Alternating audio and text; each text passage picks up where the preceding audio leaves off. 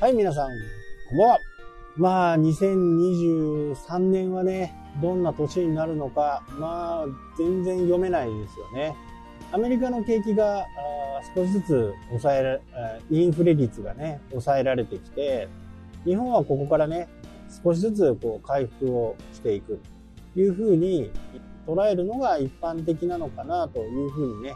賃金や賃金もね、少しずつ上がってくるいう感じで、経済がうまくね、回ってくれるといいなというね、希望的観測で、え話をしていますけど、まだ何があるかわかんないからね。このね、何があるかわかんないということがね、内部留保につながってるわけですね。大企業の。そりゃそうですよね。従業員1万人とかね、従業員3万人とか、まあ1000人でもね、やっぱり大変ですよね。僕も最大でね、20人ぐらいスタッフがいた時がありますけど、まあまあ月の支払いがね、給与の時はね、売り上げがあるからね、いいんですけど、え、こんなに払うんだみたいなね、ところはありましたよね。で、すべてね、従業員にその売り上げを分配するわけではないですよね。家賃を払ったり、光熱費を払ったり、保険代を払ったり、いろんな支払い、税金を払ったり、いろんな支払いを経て残るお金が従業員に分配される。まあ、正確には違いますけどね。もう決められた額を受け取るという形ですよね。なので、一月の売り上げが、まあ、300万あって、従業員に200万払って、それで100万残って家賃を払って、光熱費を払って、もろもろのリース代とかね、そういったものも払って、仮に残った50万は経営者がね、全部受け取るわけじゃないんですよ。今月は300万いったけど、来月はどうなるかわからん。って言ったら、この50万は取っとくでしょ。そうしないと、もうやっていけないわけですよね。少なくても3ヶ月。小規模の事業所だったら3ヶ月ぐらいで、えー、いいとはされてますね。基本的に。3ヶ月無給、無収入だった、売上がゼロだった場合でも、3ヶ月はお給料が払えるぐらい。これが大企業になると3ヶ月じゃ足りないんですよね。6ヶ月とか1年とか。そのぐらいの規模でお金を貯めるわけですよね。貯めとかないと、結果的にみんなが不幸になるわけですよね。あ、従業員、社長は結構簡単に、いや、もうお金払えないから会社ダメです。これ最後の最後ですよ。いろんなことを考えながら、いろんなことを対策しながらやるんですけど、結果的に内装では触れないわけですよ。はい、もう来月から会社がなくなります。皆さん今までありがとうございました。もう言ってしまえばこれで終わりですよ。最後の最後ですよ。最後の最後。そうなった方がいいのか、半年、一年でも、なんとか頑張ってね、売り上げを上げるために努力する人たちがいる。1年間情勢を見ておけば、物事って変わっていくと思うんで、それで違うね、金脈が見つかったりする可能性があるわけですよね。でも、300万売り上げで250万払って、え、会社がすっからかんになって、よし、来月貯めようなんてことで、いきなりコロナが